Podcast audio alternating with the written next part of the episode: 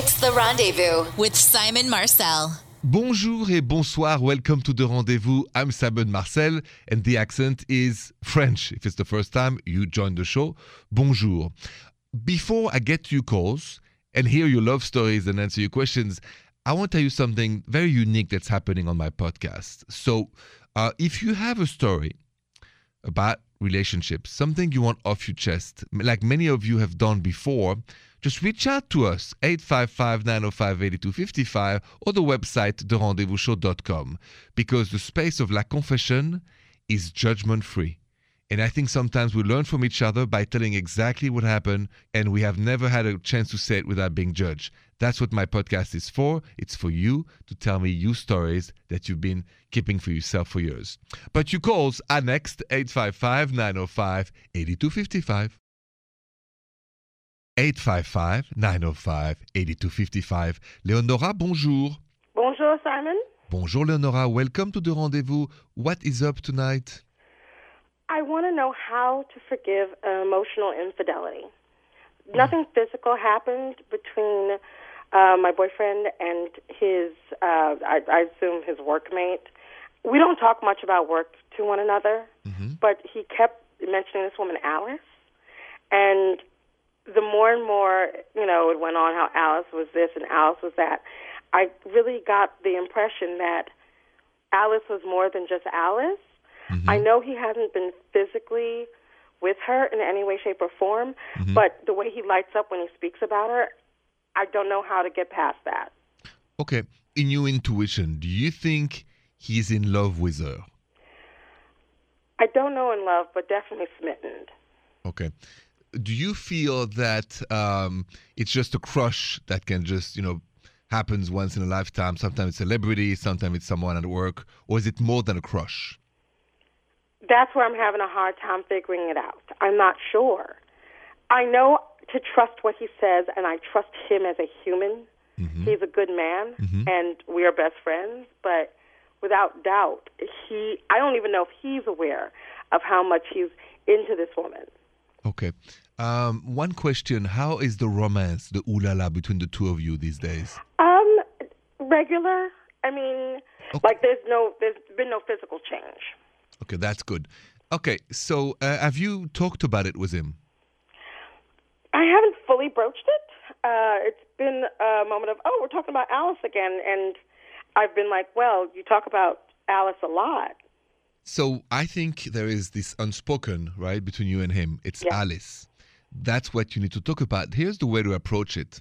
Instead of saying, you know, you've talked a lot about Alice and he's going to be defensive, you say, I've heard you talk about Alice very softly like this. Then you say, I would like to know what do you think is Alice for you? And just say it in a way that is not provoking, like you're angry or upset yet, but just try to understand. Because I would like him to tell you the truth, Mm-hmm. and he will not tell you the truth if he feels threatened, mm-hmm. yelled at, or stared at. So it's not like an interrogation at the FBI. But mm. how do you feel about Alice? What is Alice for you? And he said, Oh, nothing more than work. But he said, Are you sure? I said, I'm not accusing you of anything because I trust you and I love you. But I feel you so excited when you talk about her. And for me, who's your partner, it's intriguing and a little, you know, difficult to understand. So help me understand what exactly you feel for her. Okay, I can do that. All right? Thank you. You're most welcome. Good luck to you. And thank you for your call, Leonora. Thank you very much. Mm-hmm. I am going to go to my Twitter DM because somebody needs a little bit of financial advice when it comes to dating. And that's next. I've got some good news. If you have a question for me, but you can't dial in, you can always send me a Twitter DM at Rendezvous Radio. Trish, what's going on with Rick and his money? All right, so this Twitter DM comes from Rick that says, Bonjour, Simon. Bonjour, Rick. I can't afford to take this girl I've been seeing on dates anymore. We've been out three times, and each time I took her to a really nice place to impress her, and she seemed to really enjoy it, but now I'm broke. She wants to go out again, and she told me about a pretty expensive restaurant that she wants to go to, but I don't have that kind of cash. What should I do? It's simple, Rick. What should you say to somebody you just started dating when you are broke and you still want to see them? That's next. So here's my question. let's say you are a woman and you've been on three dates with a guy who really took you to wonderful restaurants, and then you just suggest because you've been, you know, charmed by all the wonderful dates you've had to an expensive restaurant, but the guy you've been dating has no more money. Would you be okay if he said that to you? Listen, I would love to take you out again. Can I be honest? I just I spent all my money on our first three dates, and I need us to do something different this time. Maybe we go have coffee. Maybe we go. I cook the meal at home for you, or we do something different. I just I can't afford another great restaurant for a while. Would you be okay with that? I think the answer is yes. Because I think if you like the person, you don't care exactly where you're going to eat, especially after three great restaurants. So, Rick, go ahead, take your girl out to a more modest restaurant, cook for her, or go for coffee. Tell her the truth. That's what matters. She likes you, she'll still sees you. You call that next 855 905 8255. Simon Marcel, bonsoir. When you have a question about your relationship, 855 905 8255. Bonjour, Denise. Bonjour, Simon. What is going on, Denise? How can I help you?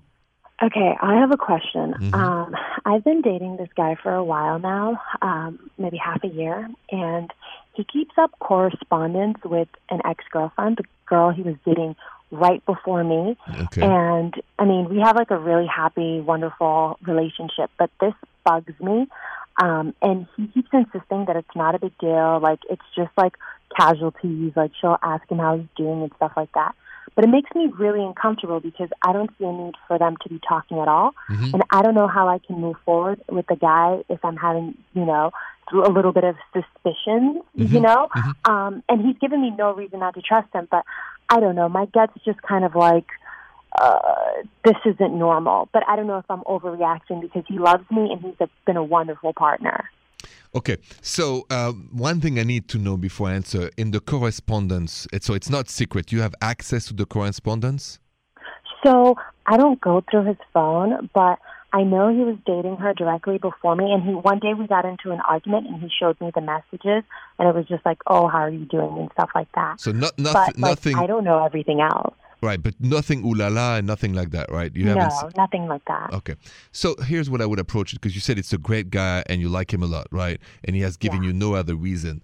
So I would ask him, uh, just like you told me, he said, listen, um, it makes me uncomfortable. My intuition, I'm, I'm a woman, it's vibrating wrong with this. So, uh, and I agree with you, by the way, Denise, uh, he shouldn't be talking to his ex girlfriend all the time like this. That's not normal. So you're not crazy. I think you on the right side.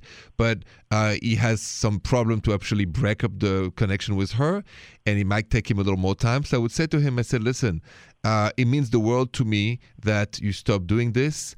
In the next couple of weeks, all of this should end. Or really, you know, then I think something is missing between us because you should be talking to me and texting me, not her.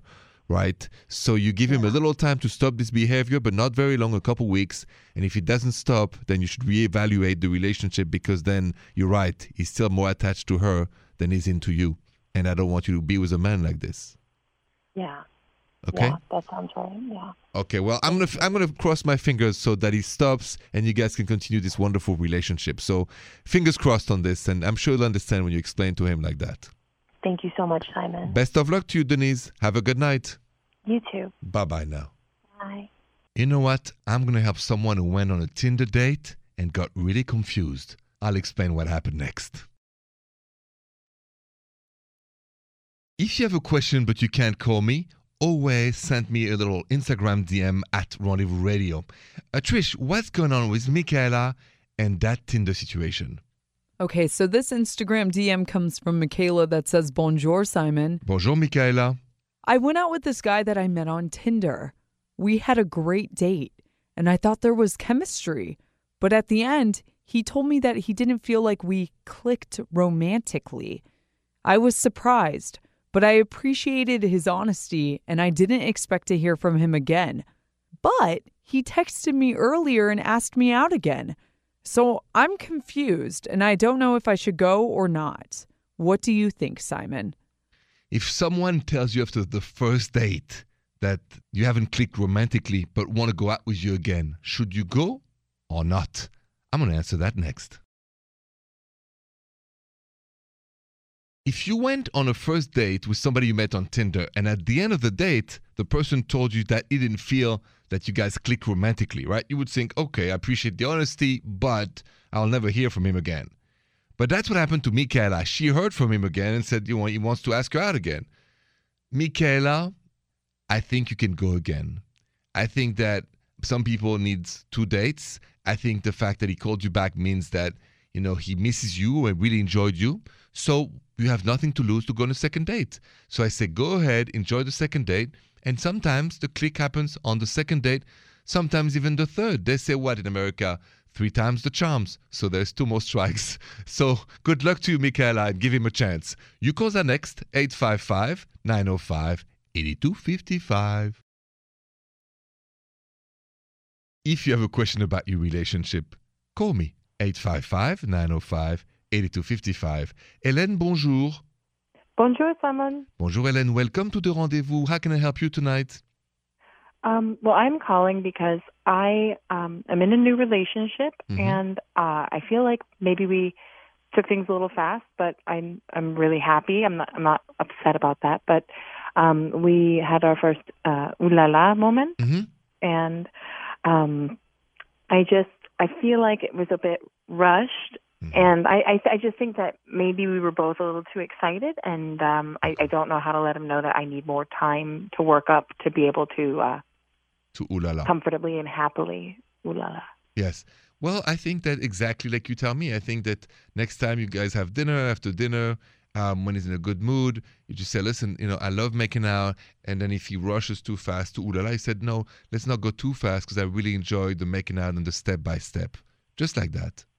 Okay, Because and that should be shouldn't offend him, right? It's not no, uh, not at all because I think we learn from our partners. Us men learn from the women we date, and I think that that's something that is wonderful when a woman tells you in a kind way what she likes and also the rhythm she likes it, and that's romantic. It's caring.